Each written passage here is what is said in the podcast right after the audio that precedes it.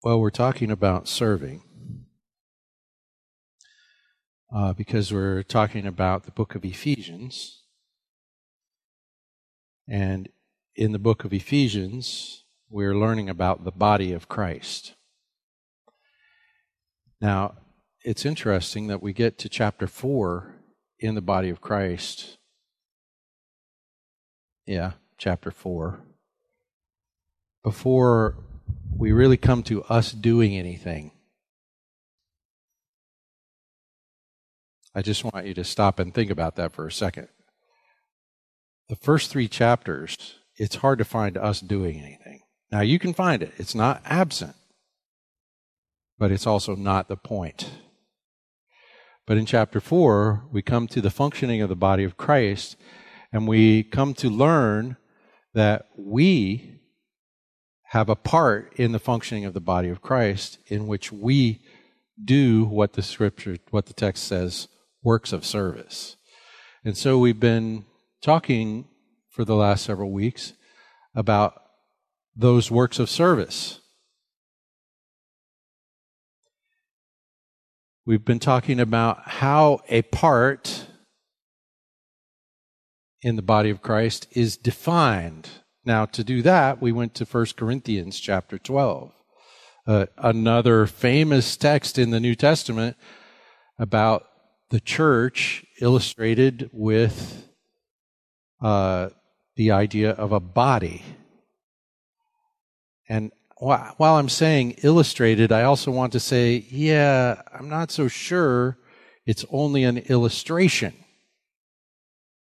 It's a statement of an actual reality. Uh, that the church is the body of Christ.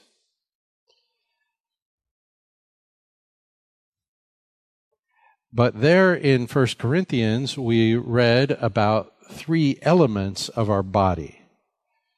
They're in your notes there. There are many gifts, or in some translations it says there's a variety of gifts. The same Spirit.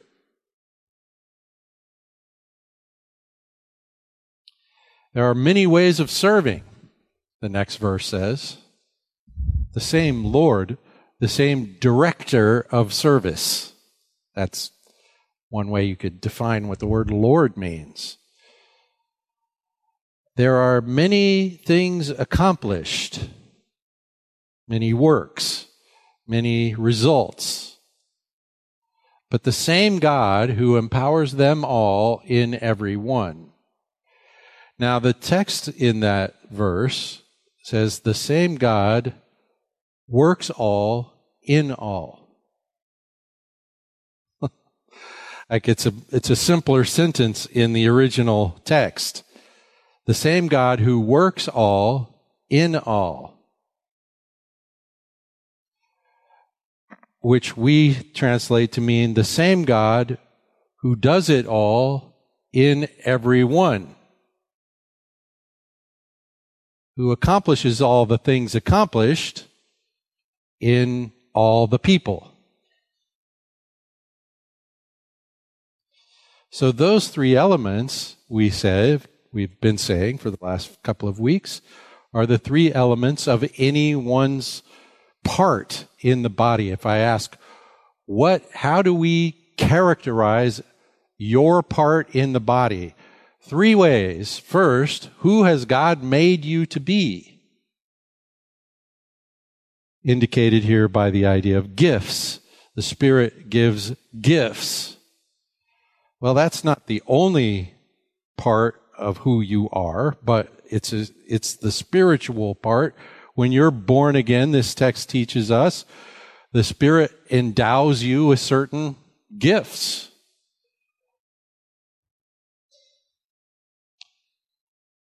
and they become a part of who you are in relation to the body of Christ. Of course, who you are also includes whoever, whatever else God hasn't given you. It's not just your spiritual gifts, it's also your natural gifts. It's also your skills, your background, your character, your personality, all of which are given. And that's how we should think of these things as given. Who you are is given to the body. We've mentioned this several times, and it's based on that text in Ephesians 4, where he gave some as this, some as this, some as this, some as this, for this purpose in the building up of the body. He, he didn't just give the gift, he gave the gifted person.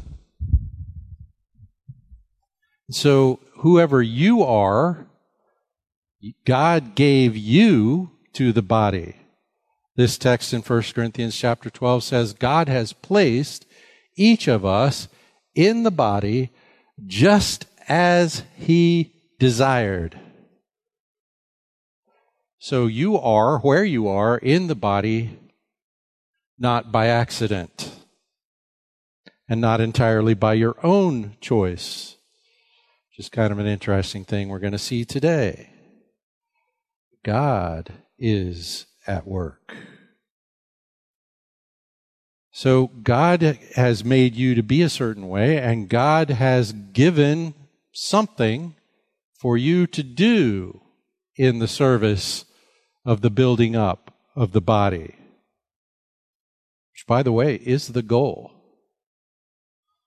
When we read Ephesians chapter 4, we learn that the body is for the building up of the body. Hmm we tend to think of this the other way around that the church exists to give me what I need to be a good Christian. And that certainly is true. And you can read that all over the Bible. The church does serve the people of the church. But here in the book of Ephesians, that's turned over, and we are given this observation that you are here for the building up of the body, for the representation of Christ in the world. So the one new man in Christ is the church, not me. I'm I'm part of it, but I'm not it. So, we've seen that every believer has an important role to play in the church and for the church. Every believer. The text doesn't say when most of the parts do their part. It says as every part does its part. We've seen that God has created each one of us in Christ to fit into our role in the body. You are not an accident. You didn't grow into the person you are without supervision or direction. Even if you grew up in a chaotic environment without supervision or direction, there is a supervisor who was in all of those things, making you to be who you are for his own design and purpose. And we've seen that God has some things, some set of things in mind for each one of us to do to serve in the body. The third element, however, is the most important. The first element, who God's made you to be. The second element, what God's given you to do. Those are well, they're there. They're important. They're true. God's made you to be something and God's given you some things to do. But the third element is way, way, way bigger. And that is, what will God do? What will God do? I just want to pose a question to you. Would you rather find out what you can do or what God will do with you? Which of those would you choose? Do we want in the ministry of our church, do we want the ministry of our church to simply be the sum of all of our service?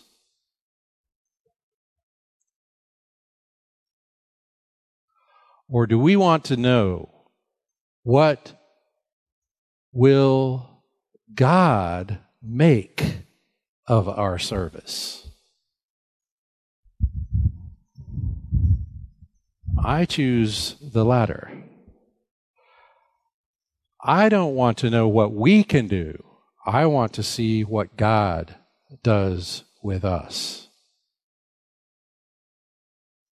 If we just consider our own capacities, they are limited in many, many ways. Well, let's just make it as concrete as possible. We just took an offering. We gave money. I don't know how much it is yet, but it is a finite amount. A few hundred dollars, most likely. a few hundred dollars. What's that?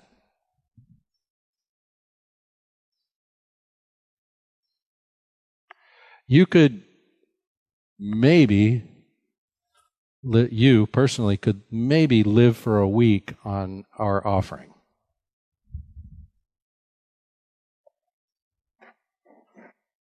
It is not a big deal. What we give on a weekly basis, not a big deal. And if that's all there is to it, we're wasting our time here.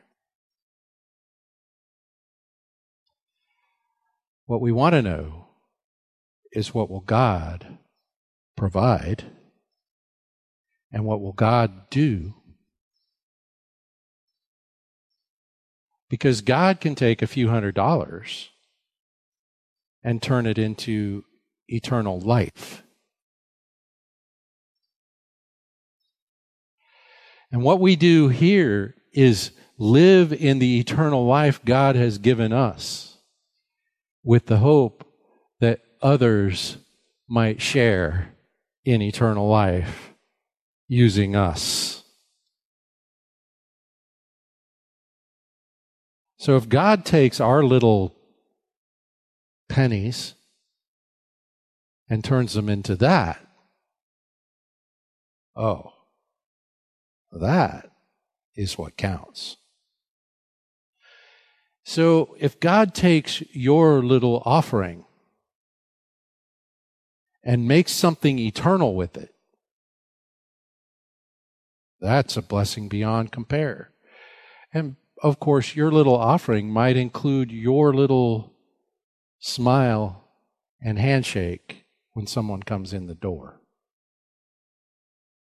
Or your couple of hours spent during the week doing this, that, or the other thing in the service together of the life of the church.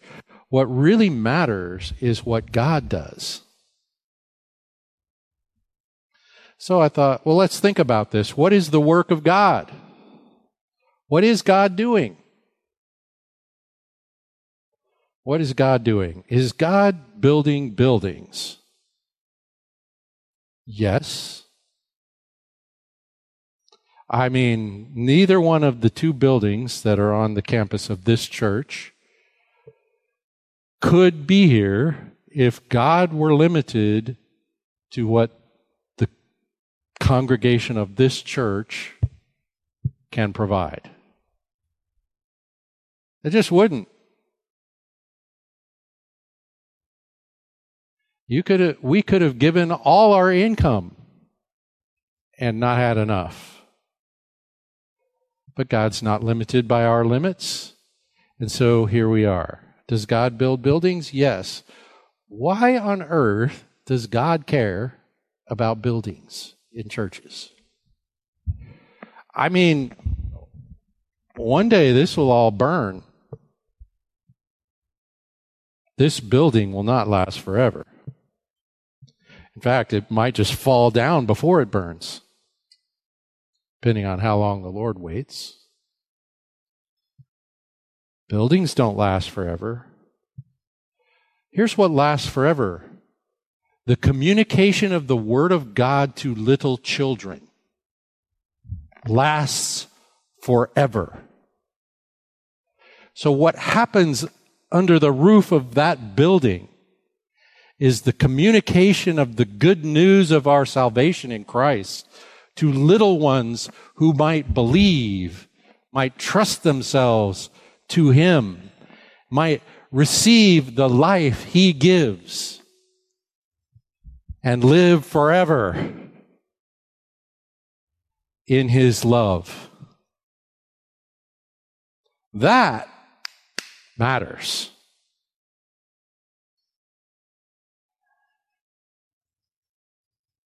Now, the building, I'm just going to stop for a second and point out the building does not communicate the Word of God to little ones. Some person will have to go in there and do that. What is the work of God? Well, I just want to survey some scriptures. You can probably find more. But if you look at uh, John chapter 5,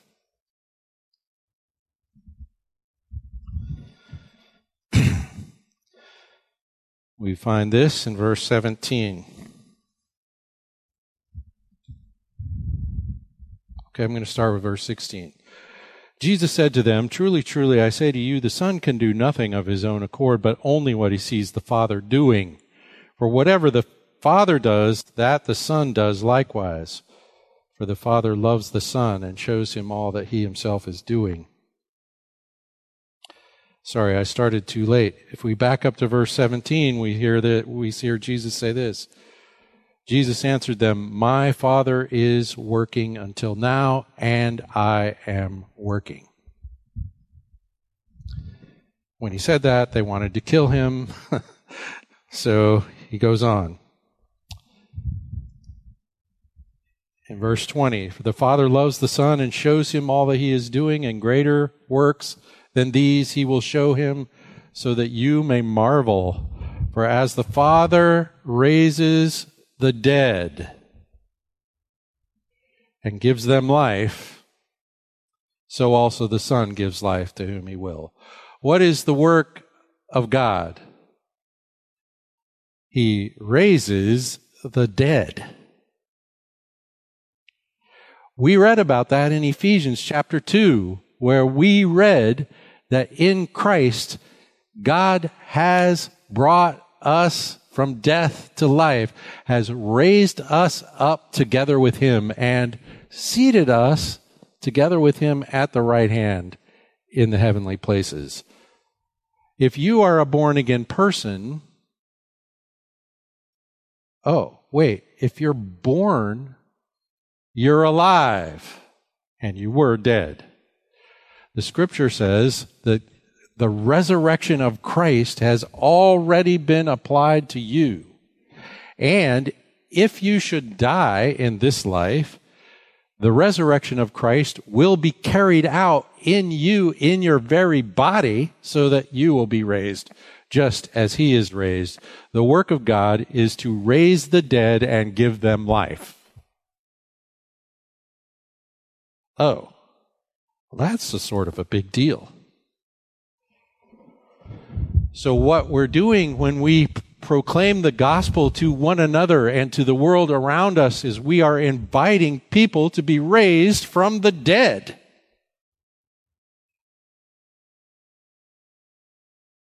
Who raises them? They don't. We don't. God does that work. Only God. Well, if we go on to the next chapter in the book of John and we look at verse 27.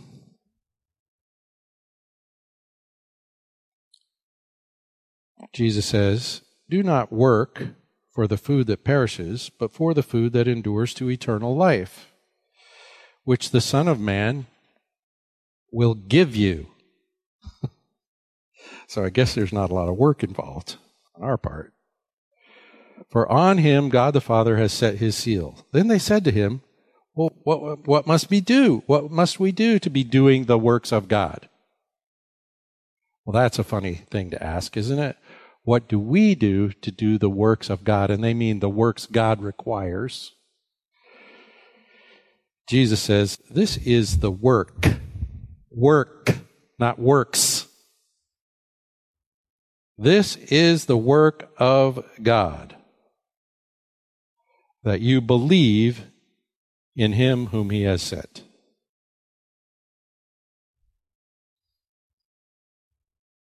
Now, I think there's a play on words here. Who does this work that you believe? Well, you believe, but who does this work? God. It's the work of God. If anyone ever believes God has worked, because people don't just ordinarily do that. They don't do that at all. In fact, according to the book of Ephesians, as we read in chapter 2, they are dead in their trespasses and sins. They don't do anything. They're incapable. They can't raise themselves up to life. He makes them alive. He, as we read in Ephesians, gives them the faith that they exercise in Christ. This is the work of God that you believe well, he goes on. He says this later on Whoever looks on the Son and believes should have eternal life, and I will raise him up on the last day. Will he raise himself up? No. Christ will raise him up on the last day. The work of eternal life is the work of God in a person. If we go to Romans chapter 8,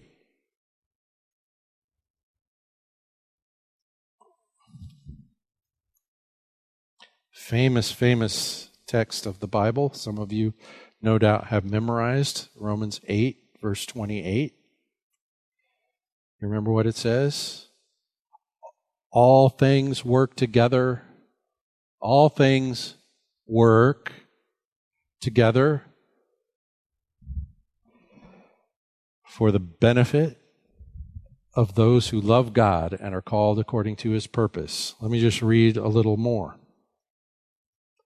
We know that for those who love God, all things work together for good, for those who are called according to his purpose. For those whom he foreknew, oh, oh now we're talking about things God does. For those he, he foreknew, he also predestined to what? When God set your destiny, your finishing point, when He said, This is where I am taking you, where?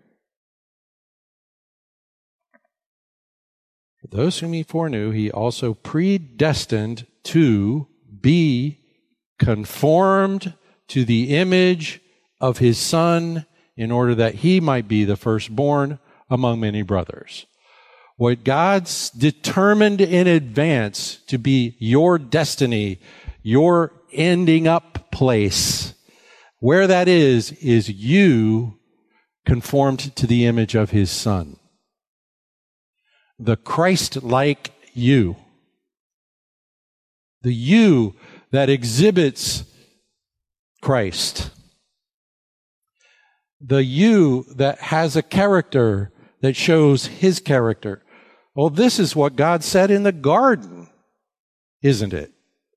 Let us make man in our image according to our likeness. And so what God accomplishes through the work of Christ is what God set out to accomplish when he first made us. to be conformed to the image of his son is what God is doing. That Christ would be one among many, the firstborn of many brothers. Oh, so it's not just me or you, there's an us even in this text. Many. Brothers. Wait, how did we get to be brothers? In Christ, in our conformity to Christ, in our adoption as sons in Christ. So these are some of the, the, some of the work that God is doing. These are big things. These are not little everyday things. These these are big things.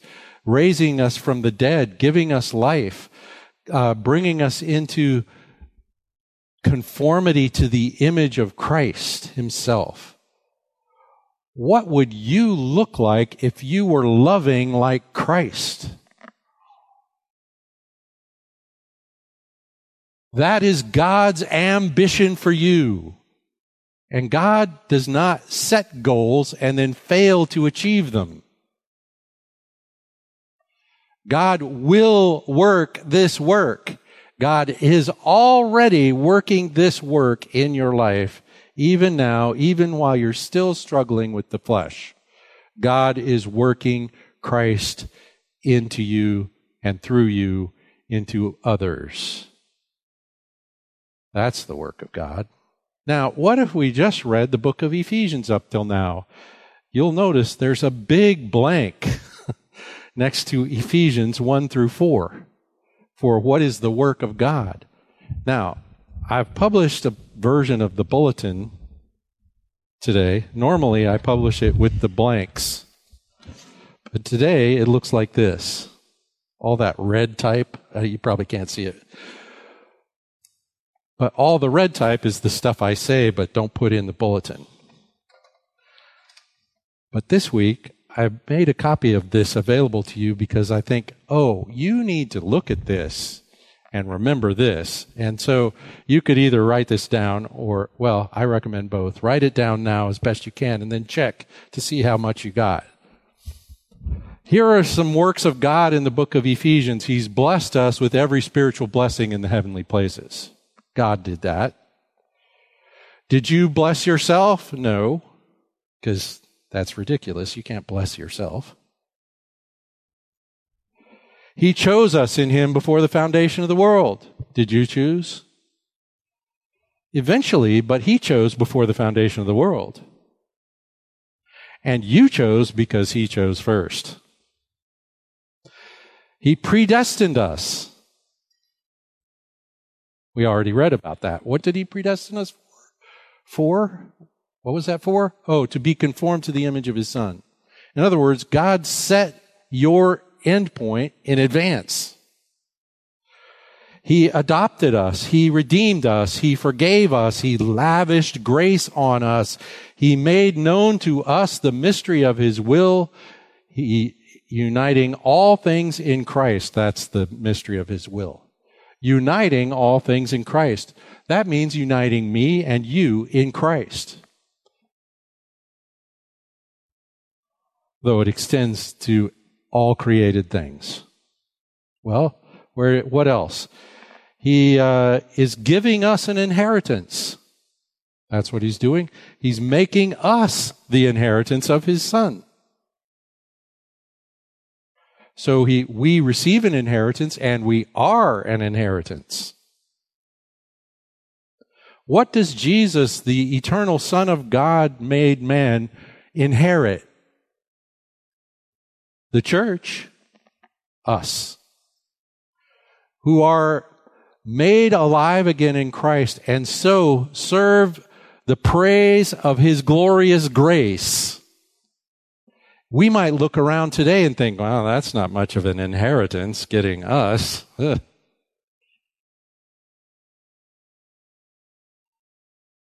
But what Christ inherits is what God will make of us, conforming us to the image of his Son.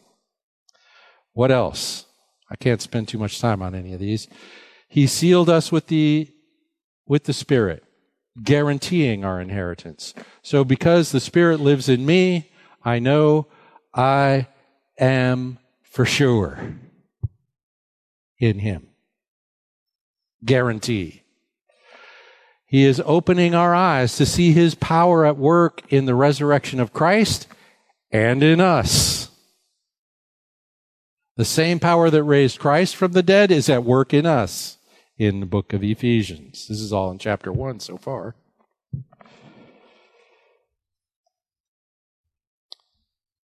Uh, in Christ, we are seated at the right hand. And he gave Christ, this is the work of God now, he gave Christ as head to the church, making us his body. And then the end of chapter one, he closes with this description of the body of Christ, the people of God, the church. He, he calls us the fullness of him who fills all in all. Now that reminds me of that all in all that Paul used in Corinthians, that it's God who works all in all. And here it's God who fills all in all. And God's work filling all in all creates in the church the fullness of God, which, by the way, he repeats in chapter 3, telling us how we actually become the fullness of Him. This is crazy. he made us alive together with Christ. This is the work of God. He seated us in the heavens in Christ. This is now in chapter 2. He saved us by His grace. We were dead. He saved us from dead. He rescued us out of dead by His grace as a gift through faith Oh, which he gave us. By grace you've been saved through faith, and that not of yourselves, it's a gift of God. So even the faith I exercised to receive these gifts was a gift. You know, this is what I was talking about earlier when I said, and you read the first three chapters of Ephesians, there's not much you're doing. It's a work of God. It's a work of God. I lost my place. He saved us by grace through faith, which He gave us, not of works. Now, these are a lot of works, but they're not our works. And that's the point. He created us, the church, in Christ for good works. That's verse 10 of chapter 2, right? For we, we are his workmanship, a single project. Not a bunch of projects, one project. We are his workmanship created in Christ Jesus unto good works. Oh, so now there's some works for us. Unto good works, which God prepared beforehand. So here, Ephesians says the same thing that First Corinthians said, which is God has something in mind for us to do. And when he has something in mind for us to do, he has something in mind for each of us to do in that. Wow. He uh, created us, well, unto good works, which God prepared beforehand that we should walk in them. So we are directed by the Lord. We don't even have to direct this work that we walk in. Okay. He prepared these works in advance for us to walk in. He brought us, us Gentiles, near by the blood of the cross. He created us in himself one new man in the place of two. In other words, there were Jews and Gentiles, and now there's only one people of God. One. He made us one instead of two. He created us in him. This is a work of God. He made peace by the blood of the cross. He reconciled us together, and then he reconciled us to God one body. He reconciled us in one body to God. That's what the text says. Through the cross. He gave us access in one spirit to the Father.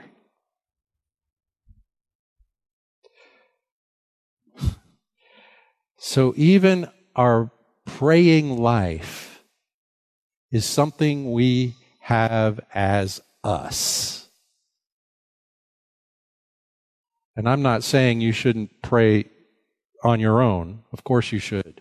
But even that access that you have to God the Father is the same as it's all one access.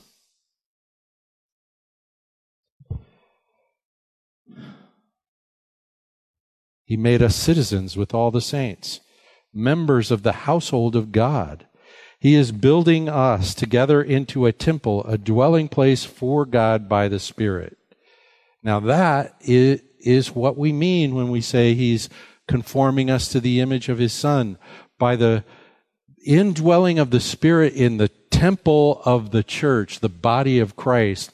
God, we all are His dwelling place and we all share His Spirit and we together come to live his life in the world before one another and in front of everyone.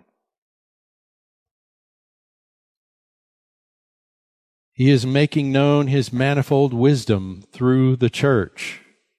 This is the great mystery, Paul says, is revealed. This is in chapter 3.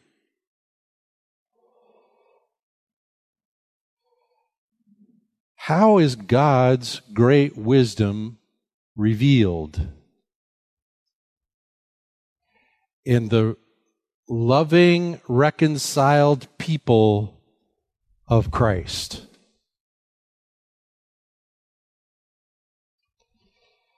That's a work of God. He is strengthening his people with power through his Spirit in the inner man to trust Christ and to grasp his love together with all the saints. Do you trust Christ? Yes. Well, I hope so. Do you trust Christ? Yes. How? God has worked in you. Even after you're born again, you are called upon to trust Christ. The main thing of you, of your part in all of this is that you trust and rely on Christ, that Christ dwells in your heart through faith, and that you come to grasp His magnificent love, which is so magnificent that you will never fully grasp it in all eternity, you'll be working on grasping it and always thinking you're just getting started. Grasping the magnificence of His love. The Spirit working in you to trust in Him. This is not just our call to the lost, it's our call to each other. It is the thing we need, the proclamation of the good news of God's grace in Christ. It is the thing you need all the time, no matter how long you've known it. It is still the thing you need. To trust Him. And how do you trust Him?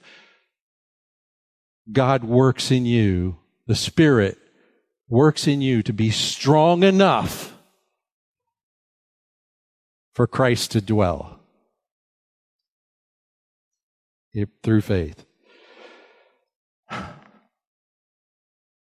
He uh, here's another one of his works. He gave apostles, prophets, evangelists, pastor, teachers to equip the saints for works. Oh, now this is only the second time in this whole text that our works have been mentioned. For the works of service, for the building up of the body of Christ, as each part functions in proper relation to the other parts speaking the truth in love. Now, the thing you want to notice here is these works that we engage in, these works that God prepared in advance that we should walk in them, that, that means we're going to do some things. The, our obedience in faith in Christ is the consequence of His having worked already in us.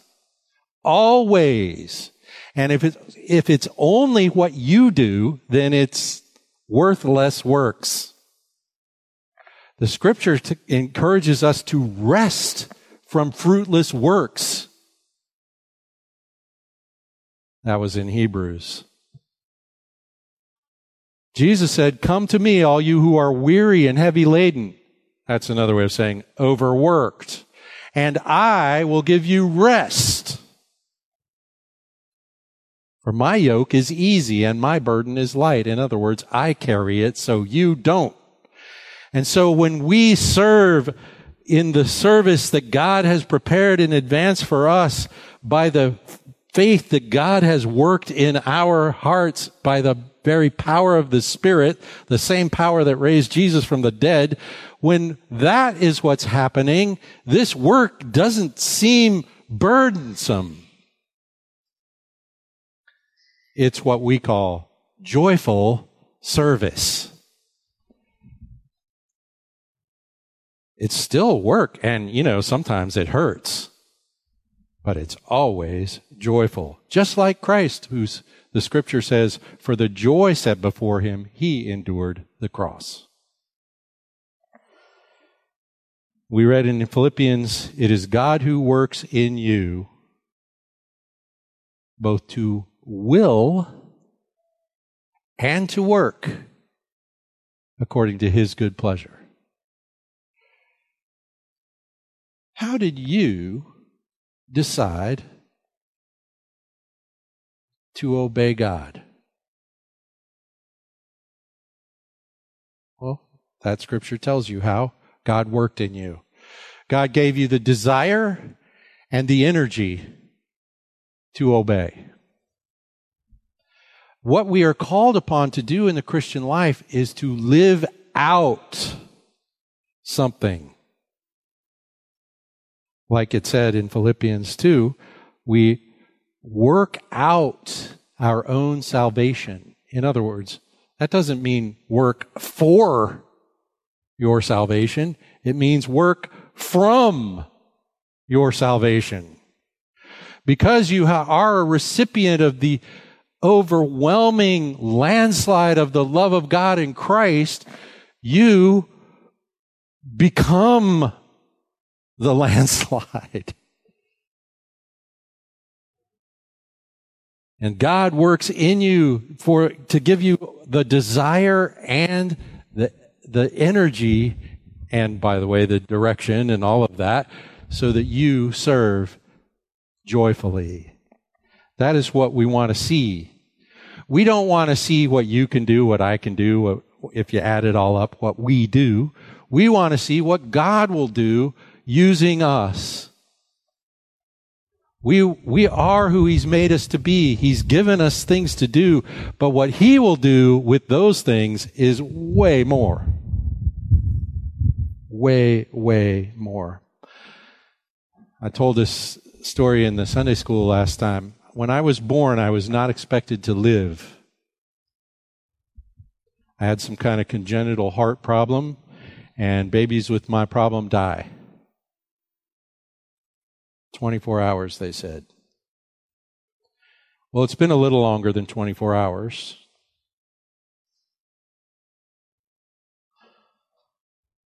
I was born on a Wednesday, perchance. And the church my mother was attending at the time had on every Wednesday a prayer meeting. And they heard about me and they prayed. Here I am.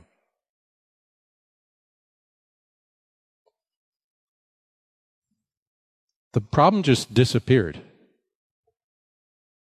that day.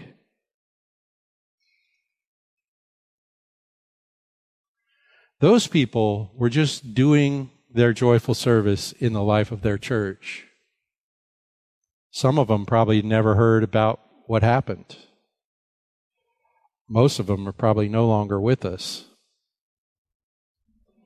Some of them never heard my name because when they prayed, I didn't have one yet. we moved away. I don't, I've never met any of those people. I'm quite sure they have no idea what that baby grew up to do.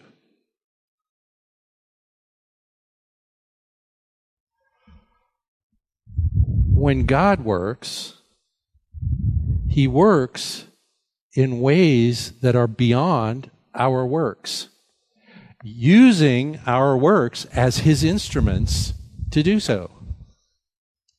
Now, uh, you know, God could have healed me and they didn't pray, you know, sure. But God let them in on it.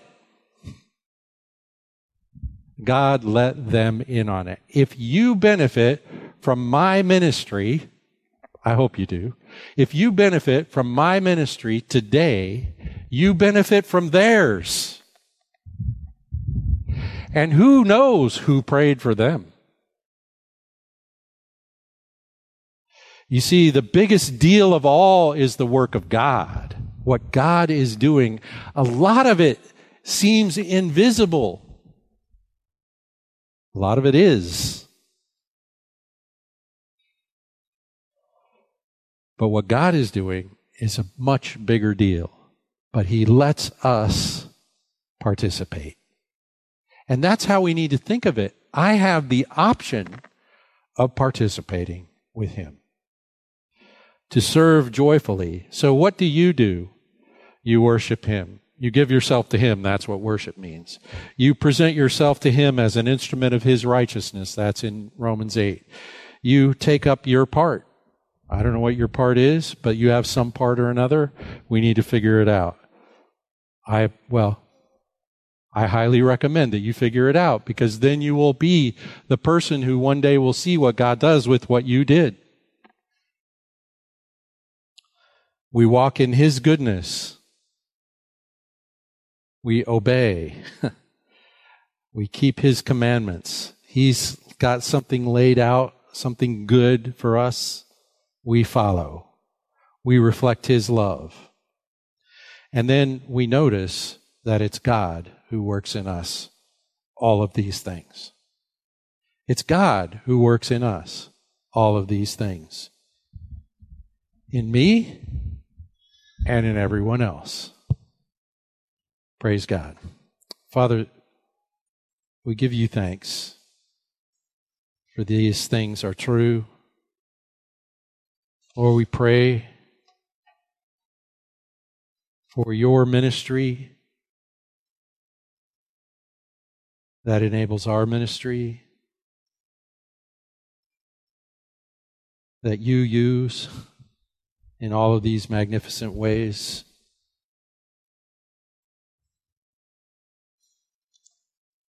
Thank you, Lord, that you let us in on it. In Jesus' name, amen.